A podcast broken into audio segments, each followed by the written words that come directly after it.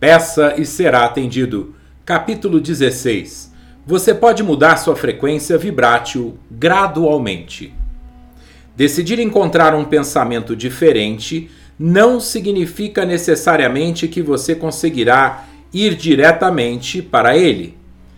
É claro que não existe pensamento que você não possa ter, assim como não existe lugar ao qual não possa chegar a partir de onde está. Mas você não consegue saltar, num piscar de olhos, para um pensamento cuja frequência vibrátil seja diferente dos pensamentos que você normalmente tem. De vez em quando, um amigo que consegue ter mais pensamentos positivos poderá incentivá-lo a parar de pensar negativamente e a escolher pensamentos positivos. Mas o fato de seu amigo estar numa situação mais favorável não significa que ele é capaz de puxar você para lá, pois a lei da atração não permitirá que você encontre uma frequência vibrátil distante da sua frequência habitual. E, mesmo que queira sentir-se melhor, talvez não consiga encontrar o pensamento alegre que o seu amigo deseja que você encontre. Mas não desanime. Você será capaz finalmente de encontrar este pensamento. Procure mudar intencional e gradualmente sua frequência vibrátil.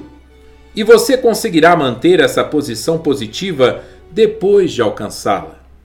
Mas preste atenção, nós falamos intencional e gradualmente, com persistência. Abra-se para os pensamentos positivos a que você tem acesso.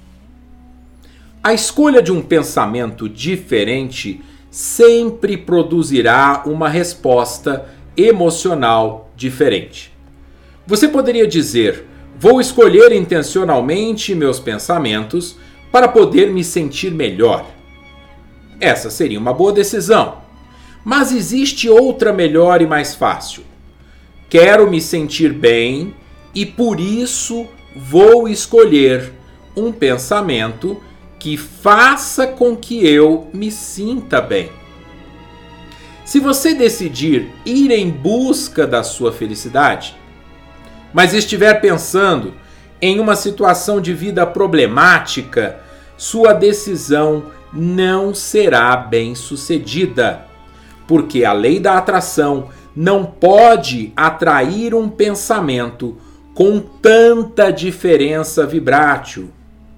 Mas, se decidir abrir-se para os pensamentos positivos aos quais tem acesso, isso poderá ser facilmente alcançado.